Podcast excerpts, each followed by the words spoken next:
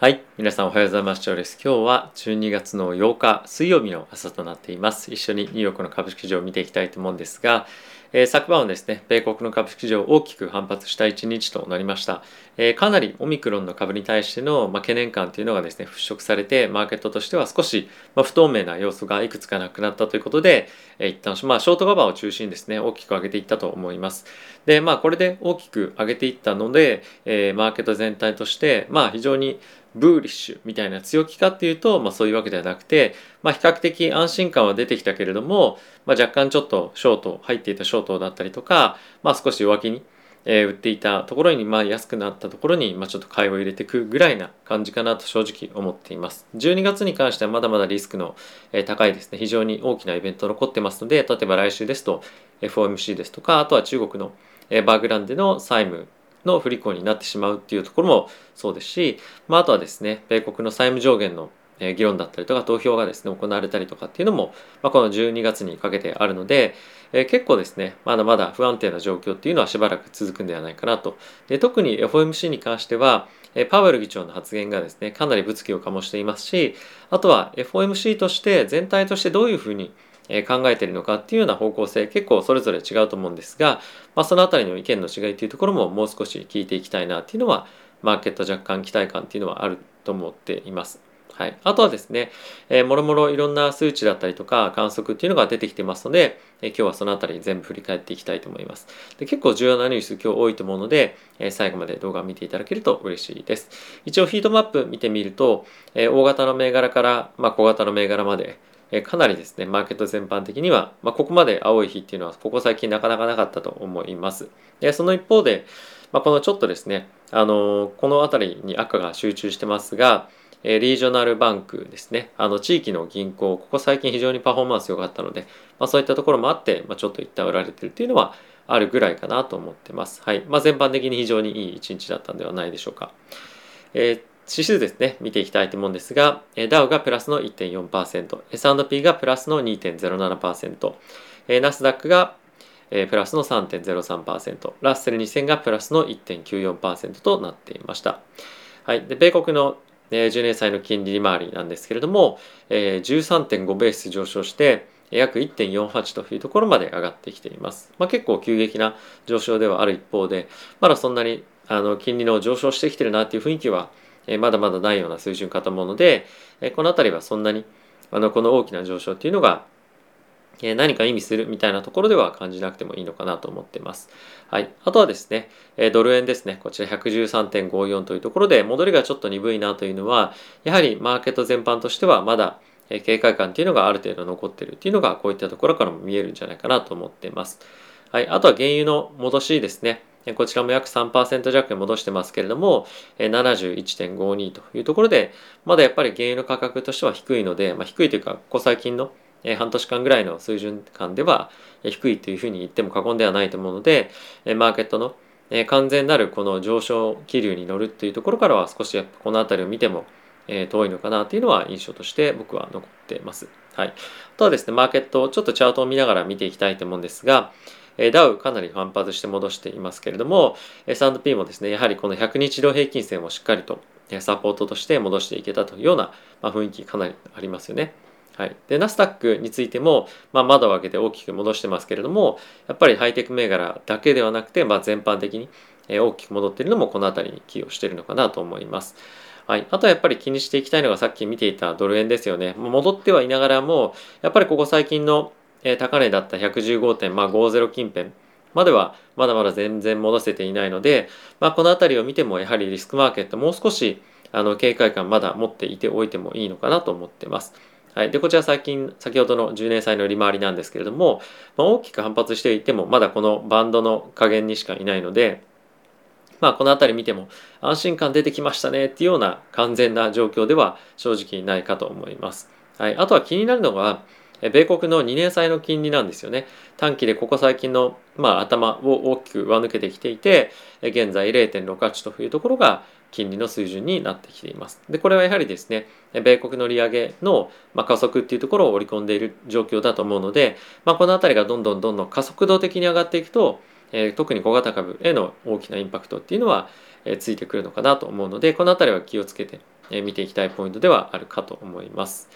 はい。まあ他全般的にね見ておきたいのはあと原油ですかね。原油も戻ったと思ってもまだまだかなりあの上値のタイミングの85ドル近辺ですね。からはまあ程遠いような状況ではあるので、えー、まあこの辺りやっぱりその値上がり幅を見るっていうよりもチャートでどれぐらい戻ってるのかなっていうのは少し気にしておいてもいいんじゃないかなと思います。一応こちらが天然ガスなんですけども。はいまあ、あのどんどんどんどん値が下がっていってる、まあ、これ別に悪いことっていうわけじゃないんですけれども、えー、特にやっぱ原油のこの戻しっていうのは、まあ、これだけ弱いんだよっていうのは一つ見ておいてもいいかなと。あとはやっぱり結構株が戻って買いづらいなっていうふうに思う方もいらっしゃるかもしれませんが結構やっぱりテスラでも戻しがこれぐらいだったりするんですよね。なので、まあ、テスラを買おうっていうわけじゃないんですけども、えー、まあ、やっぱりそのレベル感っていうのを一般一旦チャートで見てみるっていうのも一ついいかなと思ってます。逆にアップルの方は高値を更新していっていたりもするので、このやっぱり戻り幅どうこうとかっていうよりも、今過去のチャートで比較してどの辺りにいるかっていうのはあの感覚的に結構今この状況ではですねあのミスしてるようなところもあったりはするので、え、見ていただけるといいんじゃないかなと思っております。はい。ということで、えー、この辺りからですね、一緒に皆さんとニュース見ていきたいと思うんですが、えー、今日からですね、スポンサーについていただいてまして、えー、株式会社ファンズさんという会社になります。以前も動画でご紹介をしたんですが、概要欄の方に、え会社の詳細だったりとかサービス貼っておきますので、えぜひ気になる方はチェックしてみてください。え基本的なサービスとしましては、え間接的な貸付サービスというものをですね、え企業さんにしておりまして、約ですね、年収500万円前後だったりとか、あとは資産1000万円前後の方が非常に多く利用されているサービスとなっています。概要欄の方で利用していただく、あの見ていただくと詳細なんかも載ってますので、ぜひチェックしてみてください。ということで、ニュース見ていきたいと思うんですけれども、まずはですね、ここ最近のこの1週間のですね、先週ですね、のディップでの買いっていうのが2017年以来のボリュームになっていたということで、まあ、非常に多くのボリュームが約7000億円ぐらいですね、日本円で株式の相場に入ってきたとでこれは一旦は、まあ、ちょっと底を打ったんじゃないかっていうような一つの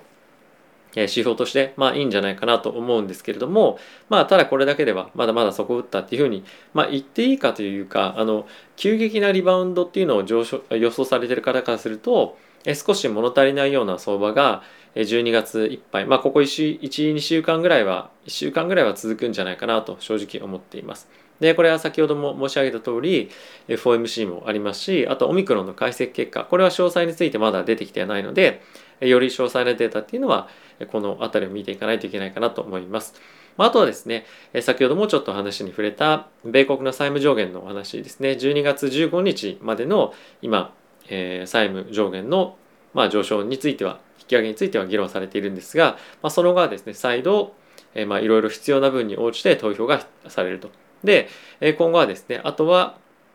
えー、何だったっけな。はい。えっ、ー、と、オミクロンはまだまだ世界的に感染拡大していくっていうような、まあ、その弱毒性であるみたいな感じのものは、まあ、ある程度かのあの確認されてはいるものの、もうヨーロッパの方で、えー、このオミクロン株っていうのが感染拡大していくっていうのは、えー、ある程度ですね、見込んでおいた方がいいので、この辺りは、まあ、感染拡大は止まらないけれども、弱毒性で、えー、あるよっていうのはですね、あのまあそういった流れかと思います。まあ、これはやっぱりちょっとあのニュースの見栄えとしては若干違った方向に、まあ、ヘッドラインの書き方なんかによっては違ったりもするので、まあ、この辺りをちょっと頭に入れておいた方がいいかなと思っています。はい。で、こちら今のオミクロン株なんですけれども、え今後ですね、どんどんどんどんまだ感染拡大していきますよと。で、すでにもう50カ国以上。で、アメリカによっては、アメリカについてはですね、19週以上にはもう感染拡大を、まあ、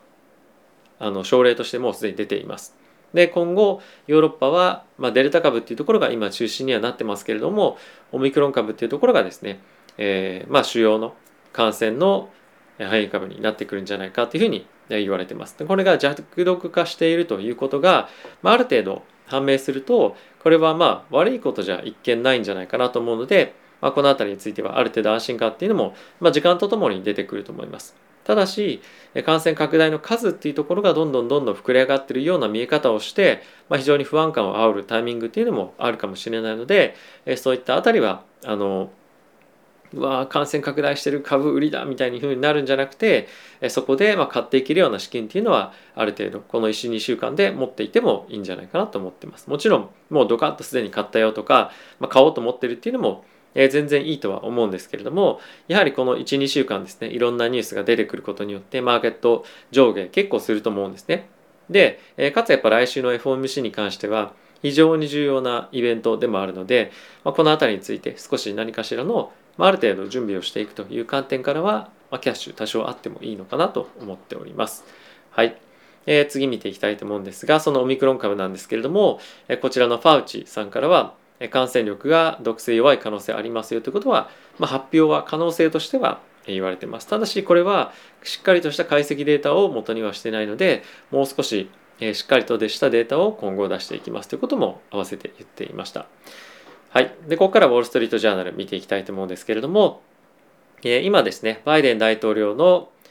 今後の行方について非常に注目が、集まってます。来年中間選挙ありますけれども、バイデン大統領に関しては、ま、現在の経済状況だったりとか、あとはリーダーシップの、ま、取り方も含めて、ま、非常に不信任が強まっていると。で、これやっぱり経済の舵取りっていうのが、ま、しっかりとできていなかったりですとか、あとは、ワクチンの義務化っていうところもですね結構メスを入れたりとかしようとしてはいるもののなかなか賛同を得られない状況にあるということは、えー、ま、結構厳しい状況だと思うんですよね。で、えー、かつ今経済がなかなかうまくいかない。かつ物価の上昇も歯止めが効かないっていうところを見てみるとこの辺り来年は、えー、さらに混迷を極める。混迷であってますかね。あとは、えそういったところのその政治不安定さっていうのが結構株式のマーケットにもインパクトを与えてくると思うのでマーケットどんどんどんどん上がっていくよとかっていうよりもえ結構その政策なき米国経済みたいな感じになり得ると思うのでこの辺りは少し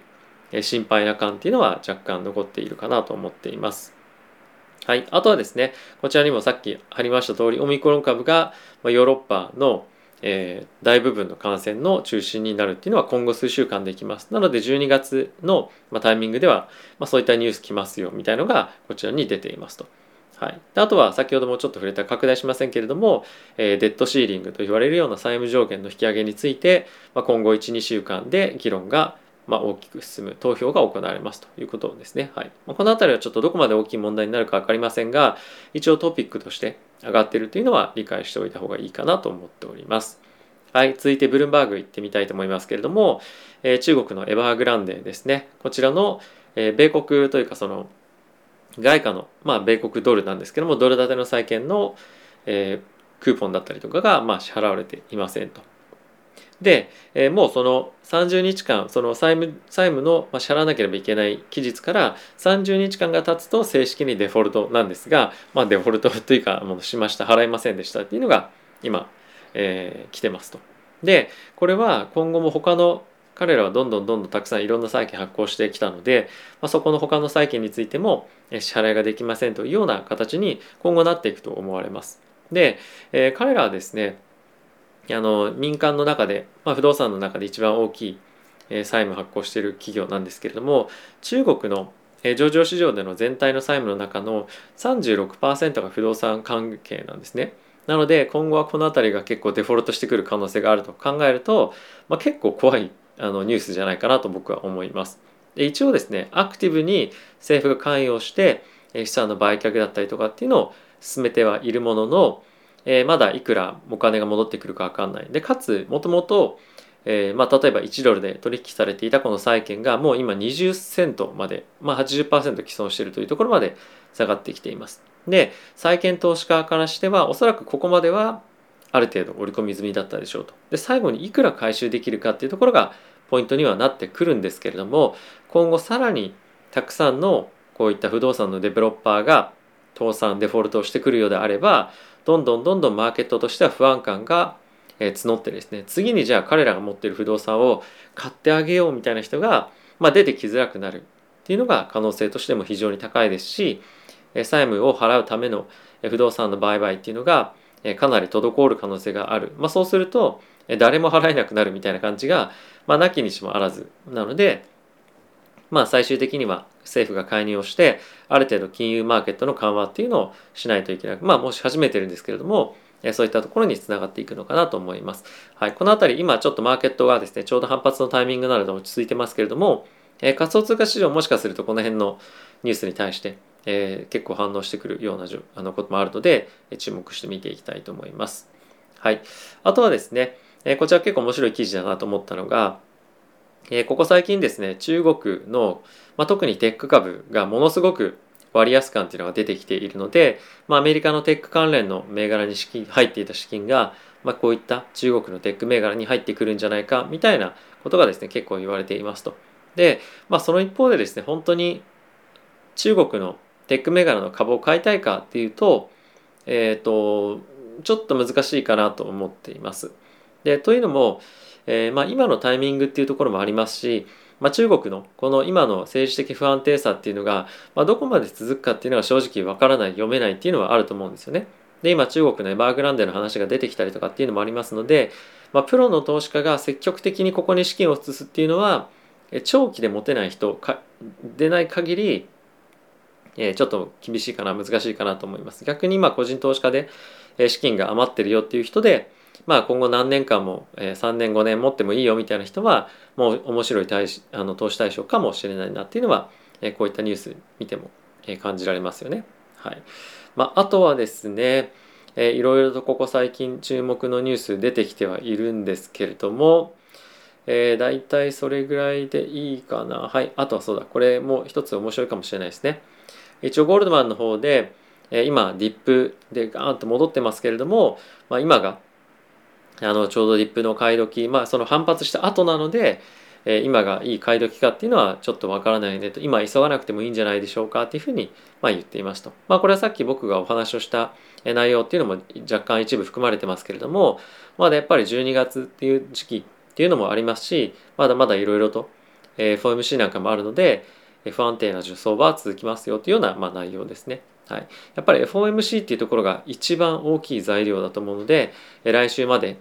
あのまだ買ってない人はあの急いで本当買う必要ないと思います。で銘柄によっては例えばアップルとかは今やっぱ買いたくないよねっていうのは正直あると思うんですよね。ただし有料銘柄で結構大きく下がっていた銘柄例えばもともと買いたいと思っていた銘柄で大きく下がっている銘柄とかありますよね。まあそういったものを少し買っておくっていうのもいいかと思います。ただし余ってる資金を全部使うっていうのはえここからまた大きく一段下げっていうのが、まあ、来るかもしれないなと思ってる、まあ、僕は思ってるので、まあ、全部は使いたくないなっていうのは、え正直ありますと。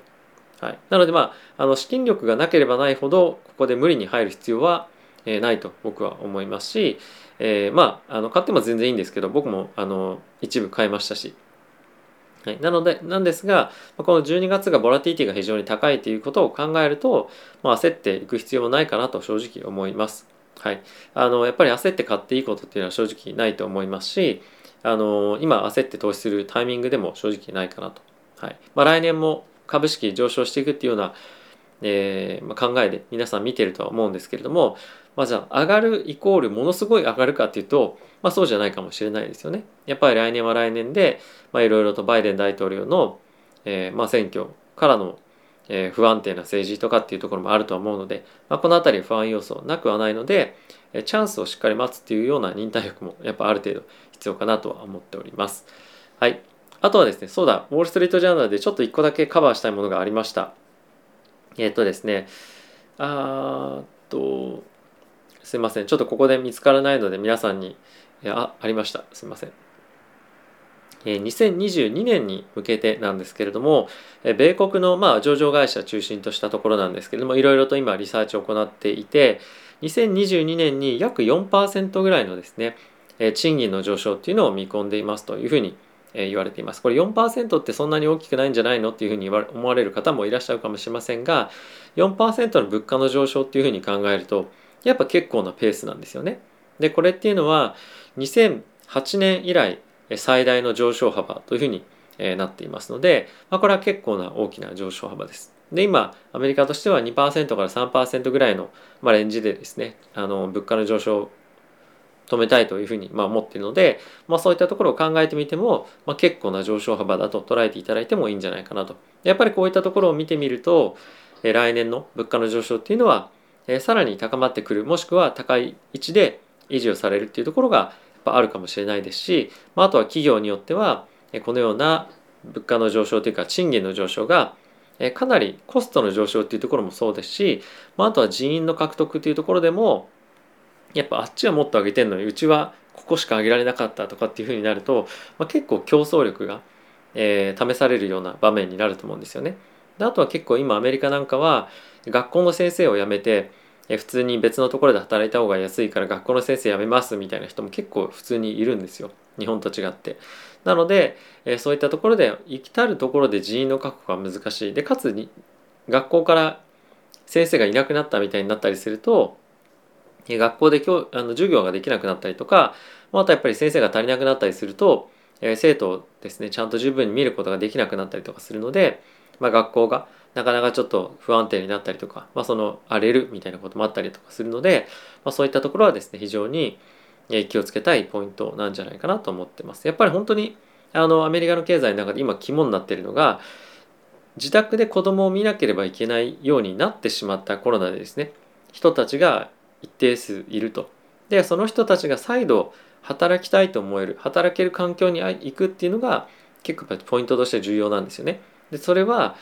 えそのやっぱ労働環境というところもそうですしまあとは賃金というところもそうですしまあとは家庭の事情で働きに、